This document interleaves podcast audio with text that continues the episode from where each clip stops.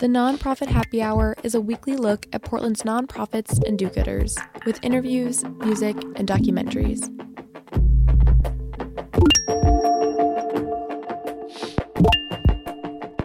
You're listening to the Nonprofit Happy Hour on X-Ray FM, brought to you by the Media Institute for Social Change, a public interest media lab that works to inspire, empower, and engage emerging media producers. Learn more online at MediaMakingChange.org.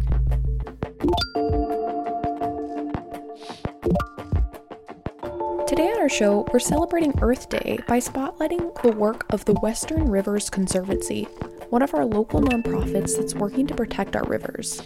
Check out their work or donate to save a river at WesternRivers.org. This is Phil Bussey. It's the Nonprofit Happy Hour on X-Ray FM. I am joined by the president of Western Rivers Conservancy, Sue Doroff. Thanks for joining us today. Oh, it's my pleasure. Thanks for having me. Let's just start right in with the slogan. Sometimes to save a river, you have to buy it. There's a lot in there to talk about, but can you just give a quick synopsis of what that means? Sure, of course. Well, the old marketing axiom is that, say what you are. And so we're Western Rivers Conservancy. So we buy land along rivers in the West. And sometimes to save a river, you have to buy it as a motto is a shortcut to describing our piece of the puzzle of saving the great rivers of the West. Because for us, our tool is land acquisition, buying land from willing sellers to permanently, forever protect those riverlands for the benefit of fish, wildlife, and people. And any lawyer will tell you, you can't buy a river. and they're absolutely right. But that doesn't stop us from having our motto, because we buy lands along rivers because lands and rivers are inextricably linked. And the landscape nourishes and sustains the river, and vice versa. Yeah, it's really right. You can't put a for sale sign in a river, right? Because it's never the same river twice. So many things, though, that go into that. It is, who are you buying the land from? And we'll get to that. So you co-founded this organization 30 years ago. Was there an aha moment? So I co-founded this organization with a guy named Phil Wallin. And Phil Wallin had created this predecessor organization when he was fighting a dam in New Mexico on the Rio Chama. And so it became clear that protecting rivers permanently, working with willing sellers, but finding those strategically important parts of the landscape was going to be one of the most effective ways to make a difference. And so the aha moment came for me when I joined Phil Wallin in 1991, and then he and I co-founded Western Rivers Conservancy in 2001. And again, so much to talk about here, because this is a huge project. Let's start with it can't be cheap. So where does the money come from? I mean, this is more than just a cupcake sale to raise some funds. You're buying land, you're buying valuable land, and we'll talk about from whom you're buying it in a second, but talk to me about some of the financing for this. Sure. Well, so first of all, we work in the 11 Western states, and so in every state there's different funding opportunities.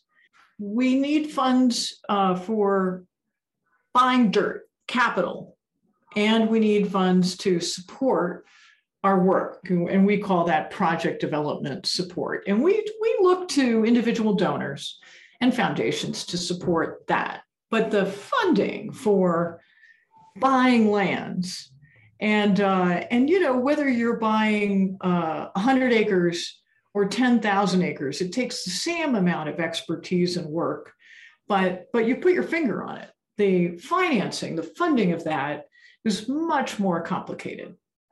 And so for us, We know it when we see it for an important landscape, whether there's readily available funding for it or not, we will find a way to make it work. And it's become one of the things we're known for is creative conservation finance. And it's something I'm very proud of. I think as an organization, we may be pioneers or at least cutting edge on those matters, but it's tricky because there's on the federal level, there's the Land and Water Conservation Fund, and that fund is monies come to that fund through Congress from offshore oil leasing, and it was just permanently funded with the Great America Outdoors Act. I think it's 2 years ago now. And so for projects that rise to the level of importance, they can be funded by the Land and Water Conservation Fund and conveyed to one of the four federal natural resource agencies, the Bureau of Land Management, the Forest Service, the Park Service, or the National Park System. And then, of course, there's funding on the state level, and there's bond funding you can do on the city or county level, but sometimes there's just no public money around and you have to figure it out anyway. And so we've found tools. We found you can develop a carbon project and instead of cutting trees, bring that carbon to market that those trees hold and generate capital for purchase of lands. And we found there are some mechanisms available for other purposes. In severely economically depressed census tracts, there's something called New Markets Tax Credits, and you can generate capital by selling New Markets Tax Credits to companies that need tax credits, and be able to level the playing field by, that program's intended for building grocery stores in food deserts or building clinics where they need medical clinics. But for us, we were able to use it for jobs in the woods and doing restoration and in the process, generating capital for land acquisition. So it's a long-winded answer to a short question. Yeah, absolutely. And I want to get into some case studies in a second, but so you're buying the land from who owns the land? I mean, ranchers own the land, or is this, some of this is federally owned land? Who's actually selling it? Who do you buy it from? Absolutely. Well, first of all, you don't need to buy every acre of land and paint it green. So the art of this is identifying strategically important areas. And, when you think about rivers and the lands that sustain them, because the watershed goes from ridgeline to ridgeline. So sometimes our projects can be quite substantial, but you want headwaters protected, you want confluence areas protected, you want estuaries protected, and you want it's a game of strategy. It always is, right? But then we work with willing sellers where we are willing to pay fair market value, and to gain control of these lands, we have short-term funding available to us to buy and hold lands until we can find permanent funding. And then we work with one of those. We have a hierarchy of preferences from federal agencies to state agencies to local agencies like Metro and the Portland metropolitan area to tribes. And we have found tribes to be our natural partners. Tribes were here at the beginning, and their lives and culture and religion all surround the natural world and rivers.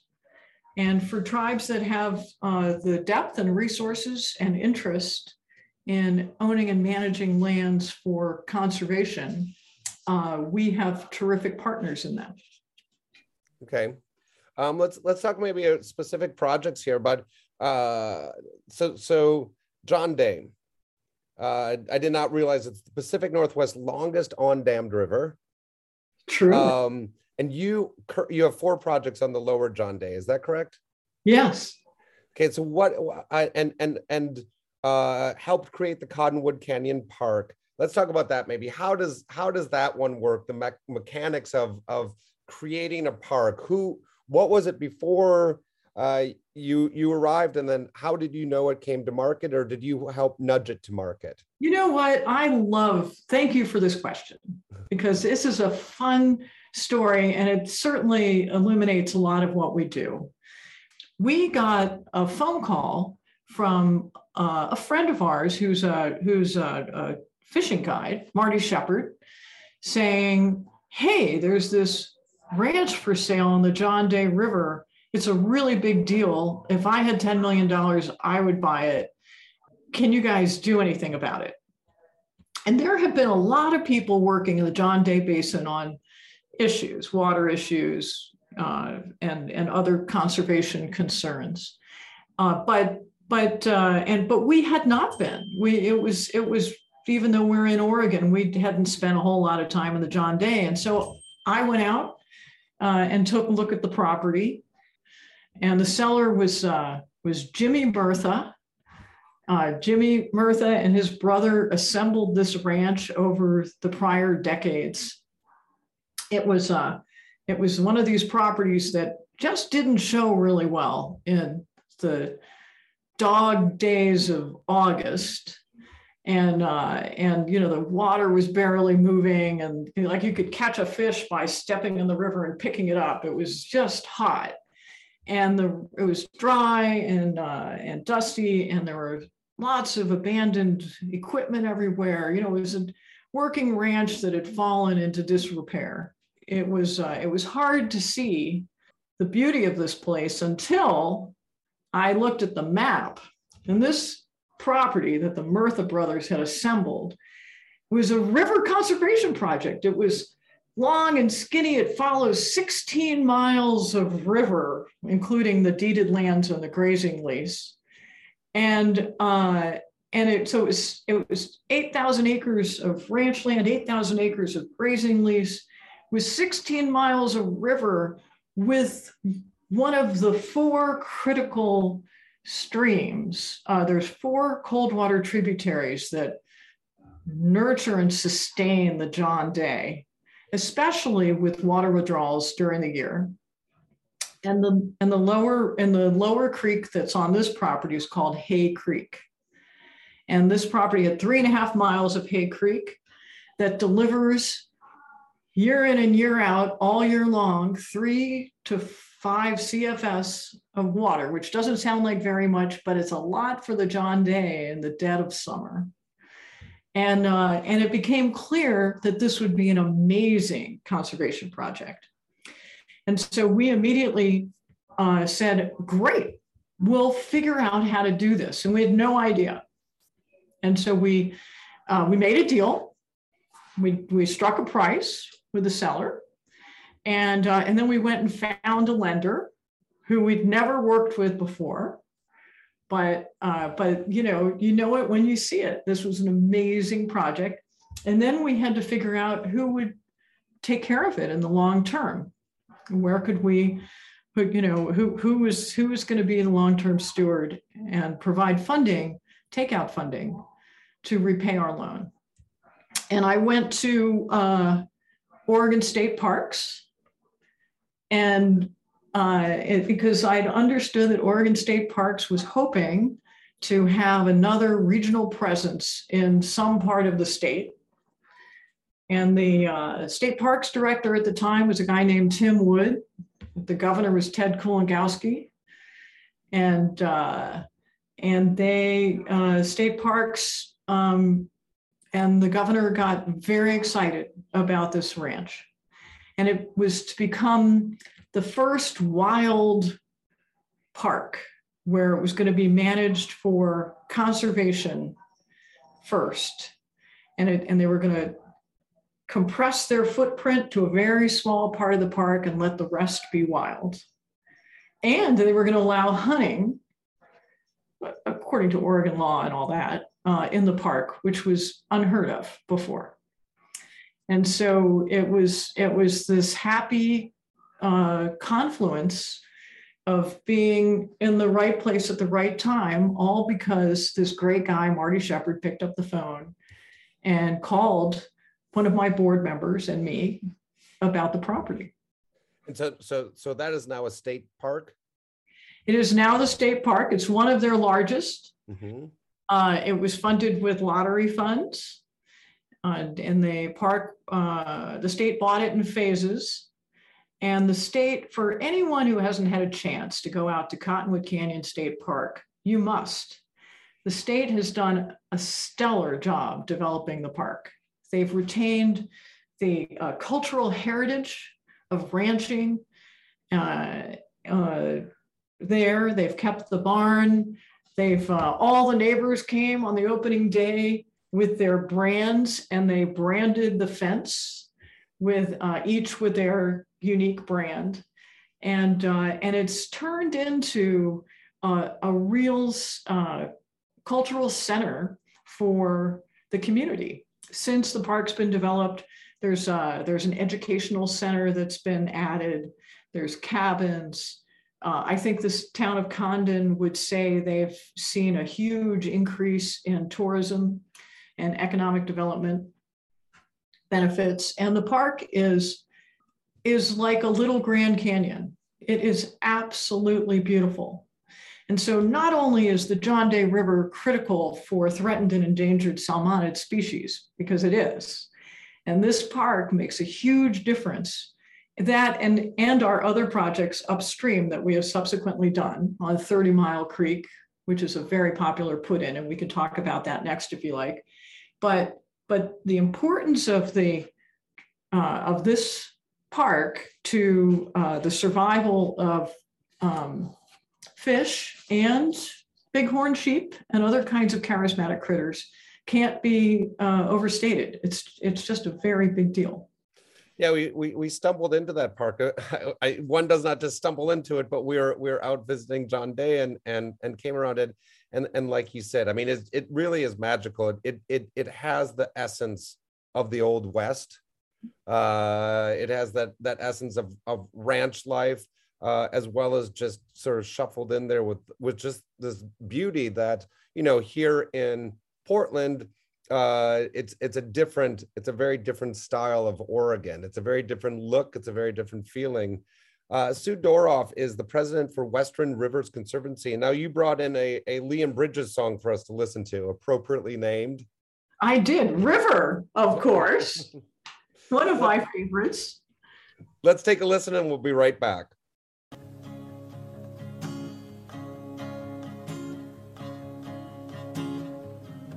Been traveling these wide roads for so long.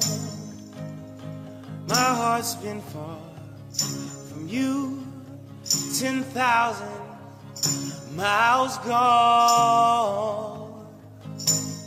Oh, I wanna come near and give you every part of me, but there's blood on my hands, and my lips are unclean. In my darkness, I remember Mama's words reoccur to me. Surrender to the good Lord, and He'll wipe your slate clean. Take me to your river. I wanna go.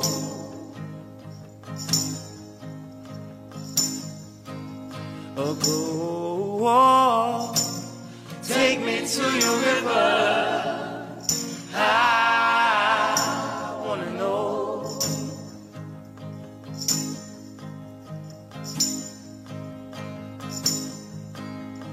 Dip me in your smooth waters, I go in.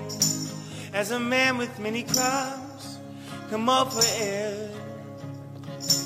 As my sins flow down the Jordan, oh, I want to come here and give you every part of me, but there's blood on my hands, and my lips are unclean.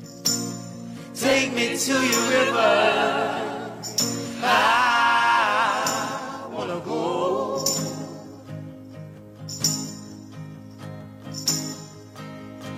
Oh, oh, take me to your river, I wanna know.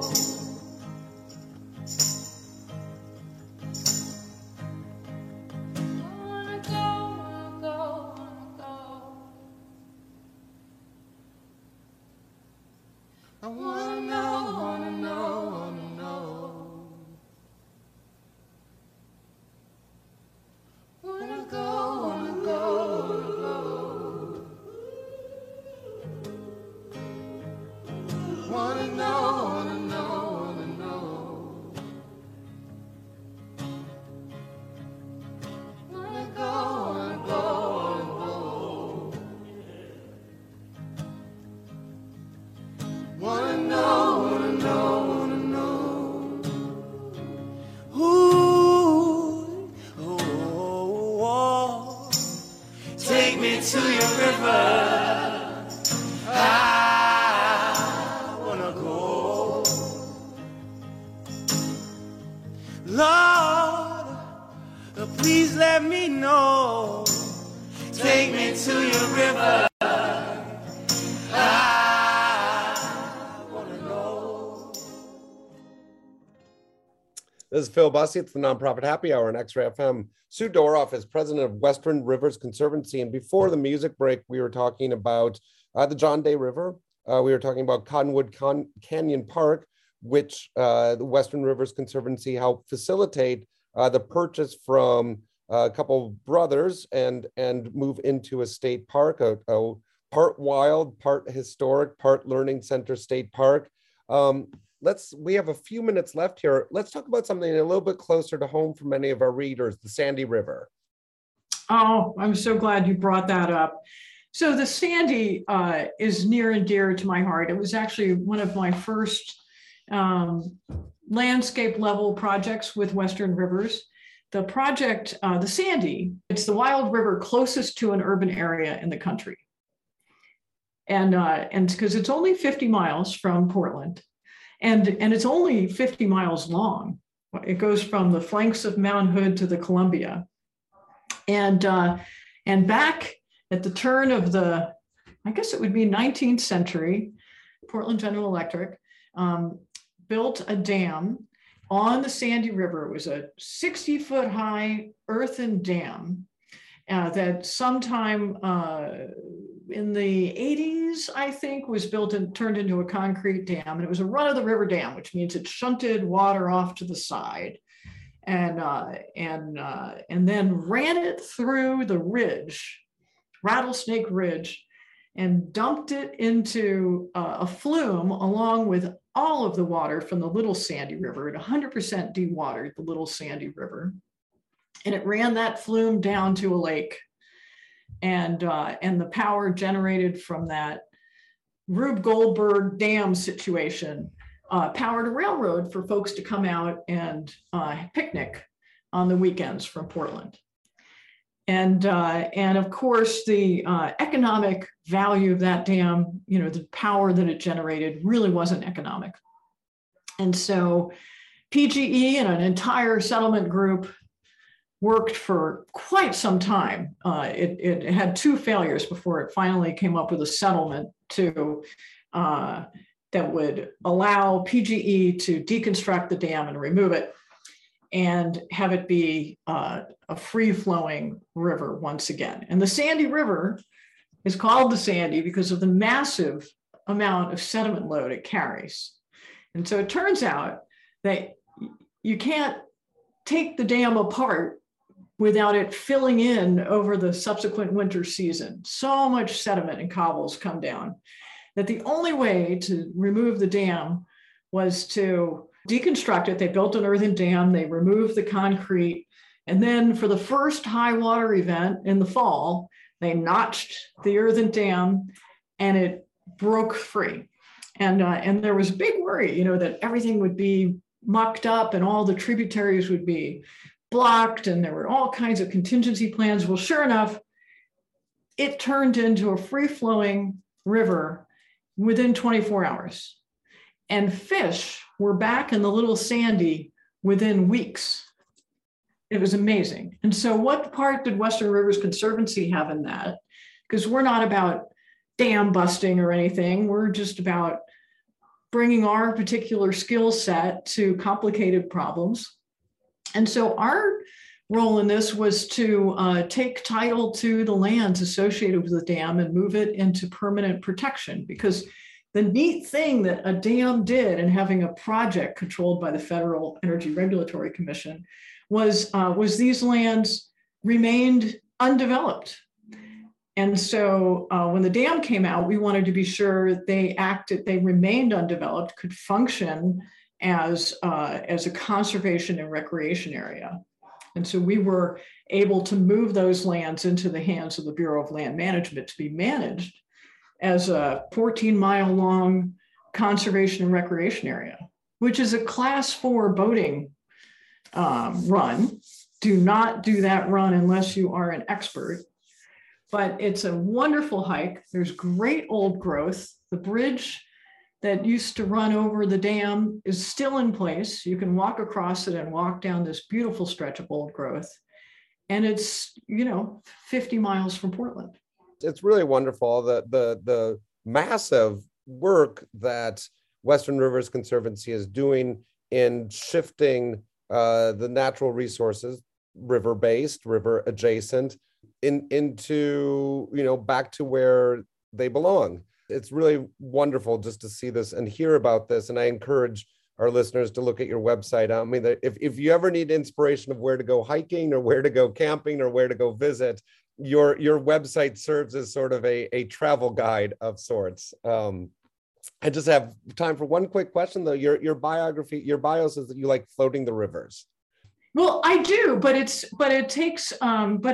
goes against my instincts. Whitewater is not to be messed around with, but I am happiest literally floating in water. And do you have a recommendation of where you like to go? Well, I will say for anyone who has the means to do a multi-night trip, there's nothing like getting away on a river and really getting connected to nature. We do it every year as an organization. It really is important to understand the importance of moving water to the human soul.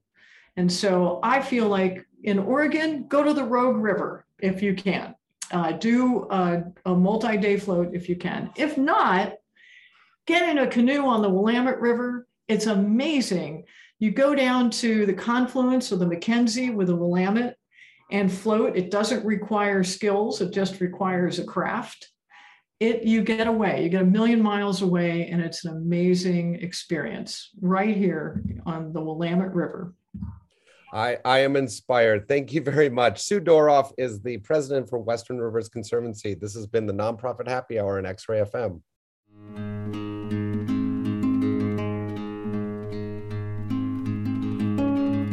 The Nonprofit Happy Hour is made possible by Beneficial State Bank, a certified B Corp that holds to what it calls a triple bottom line of social justice, environmental well-being, and economic sustainability. If your organization or business is interested in underwriting our show, please email Phil at MediaMakingChange.org. The Nonprofit Happy Hour is a production of the Media Institute for Social Change and KXRY Radio, X-Ray FM. Our host is Phil Bussey. Our executive producer and editor is me, Carly Meisberger. Archives of past shows can be found on our SoundCloud page. Questions, comments, or ideas about the show can be sent to info@MediaMakingChange.org. Thanks for tuning in.